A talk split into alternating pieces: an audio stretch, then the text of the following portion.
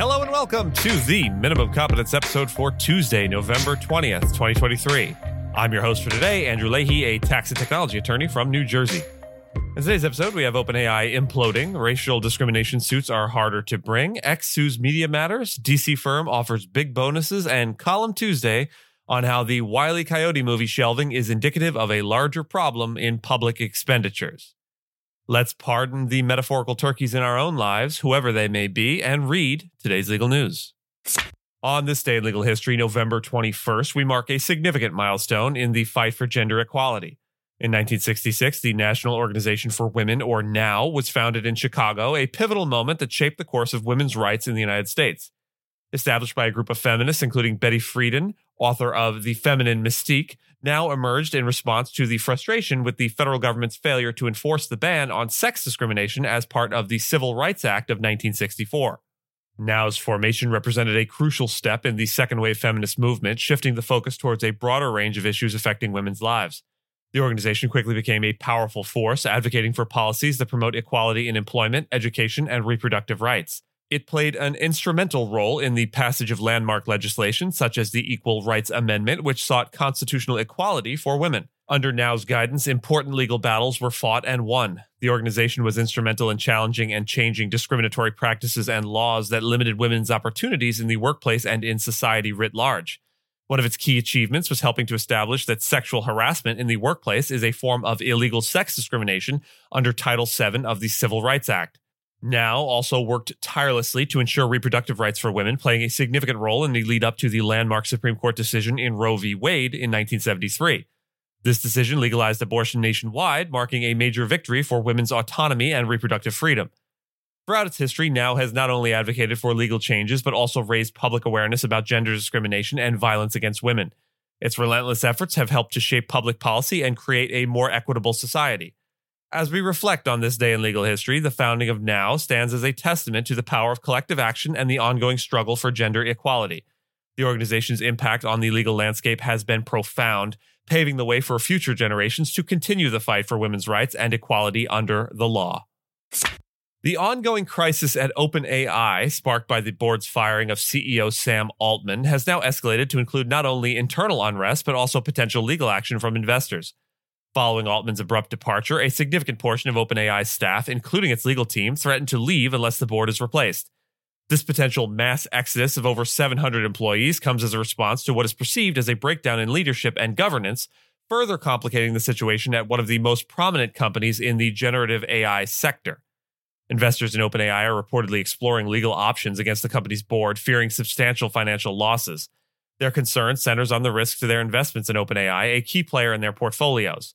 However, the unique structure of OpenAI, which operates as a for-profit entity under the oversight of a nonprofit parent, complicates the investor's position. Unlike typical venture capital scenarios, OpenAI's structure gives significant leverage to employees over investors in influencing board decisions.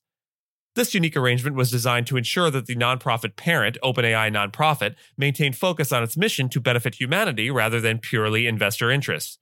This setup, which began as a nonprofit and later added a for-profit subsidiary to raise capital, was intended to preserve the core mission and governance of OpenAI. The legal implications of this structure are significant.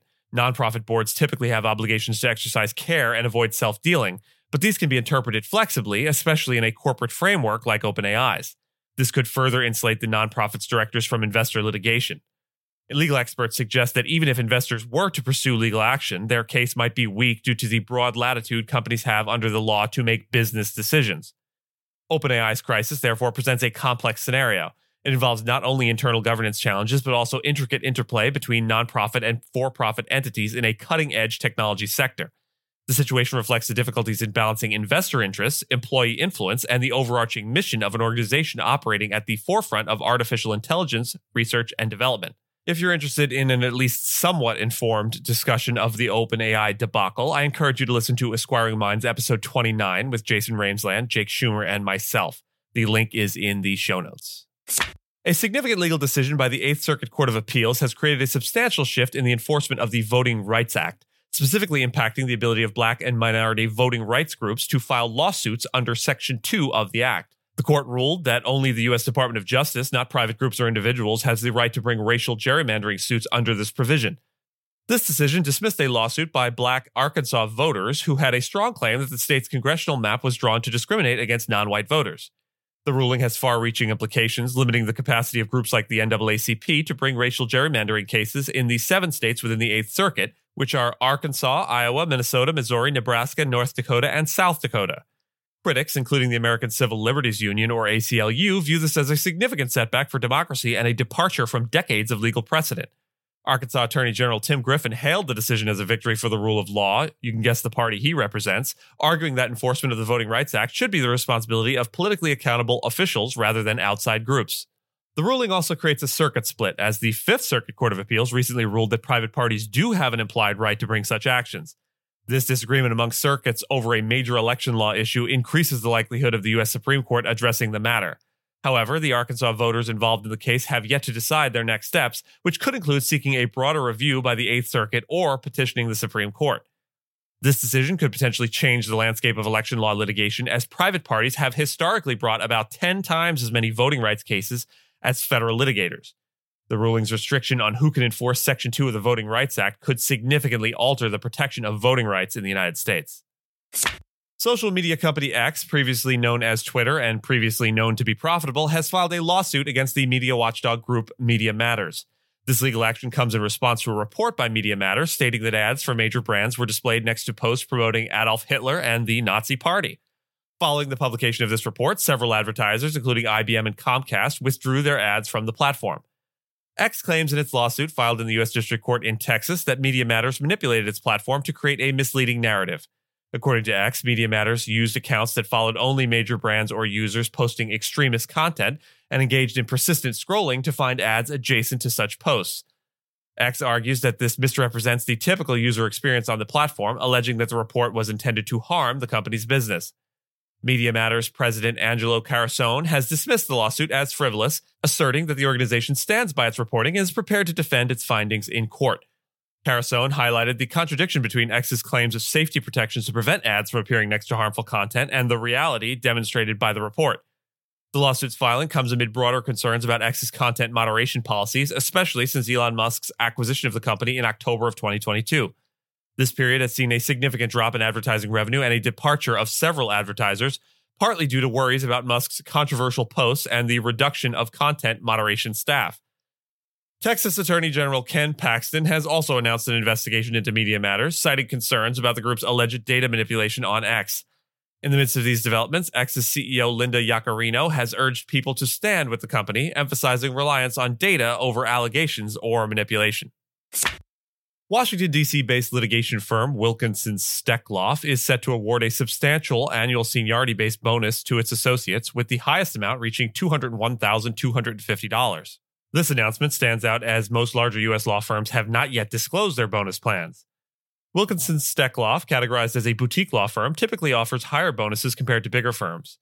In contrast, New York law firm Milbank, the only large U.S. firm to announce annual bonus figures so far, has declared bonuses ranging from $15,000 to $115,000 based on seniority. The bonuses at Wilkinson Steckloff will start at $26,000 for first-year associates and an increase with each class year, with payments scheduled for December 15th. The firm, which lists 23 associates on its website, has acknowledged these bonuses as a recognition of the significant contributions their associates make. The trend in the legal industry shows that the country's largest law firms often quickly adjust their salary scales to stay competitive, generally following the lead of their peers.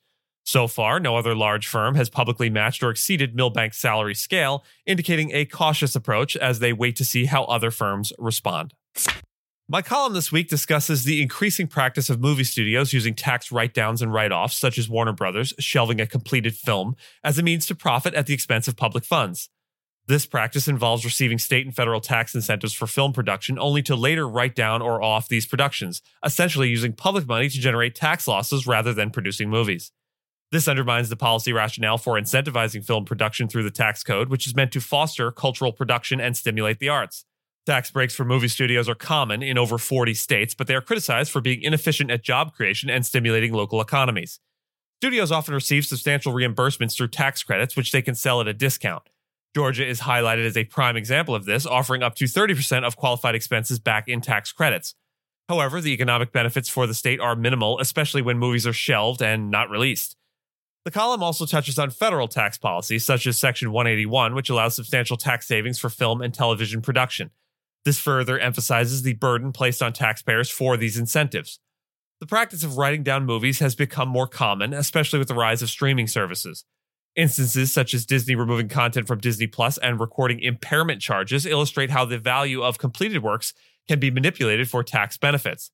I suggest some solutions, including expanding the federal credit with a reduction for state incentives, thus pressuring states to attract studios through means other than tax dollars. Increased scrutiny and auditing of production write-downs and write-offs are also recommended, along with a reevaluation of the carrying costs associated with productions, as these can be inflated for tax purposes. Overall, the column criticizes the exploitation of taxpayer funds through the practice of movie and television write-downs, highlighting it as a significant issue in the intersection of public funding and entertainment industry practices. And with that, I thank you so much for listening to Minimum Competence, your daily news podcast for lawyers. If you're looking for more than Minimum Competence, links to further reading on all the topics touched on today are in the show notes. If you have any questions or story suggestions, you can find us on Mastodon on the esq.social instance. I'm @Andrew, and my co-host Gina is @Gina. The views, thoughts, and opinions expressed in this podcast are those of the host and do not represent those of any organization we may be affiliated with. Nothing here should be construed as legal advice because it is certainly not legal advice.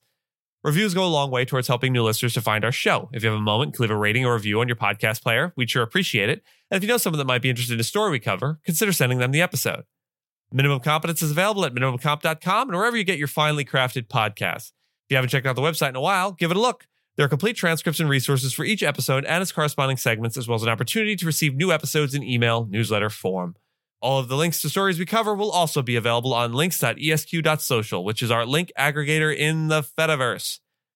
We'll see you back here tomorrow, and until then, remember, don't watch the clock, do what it does. Tick.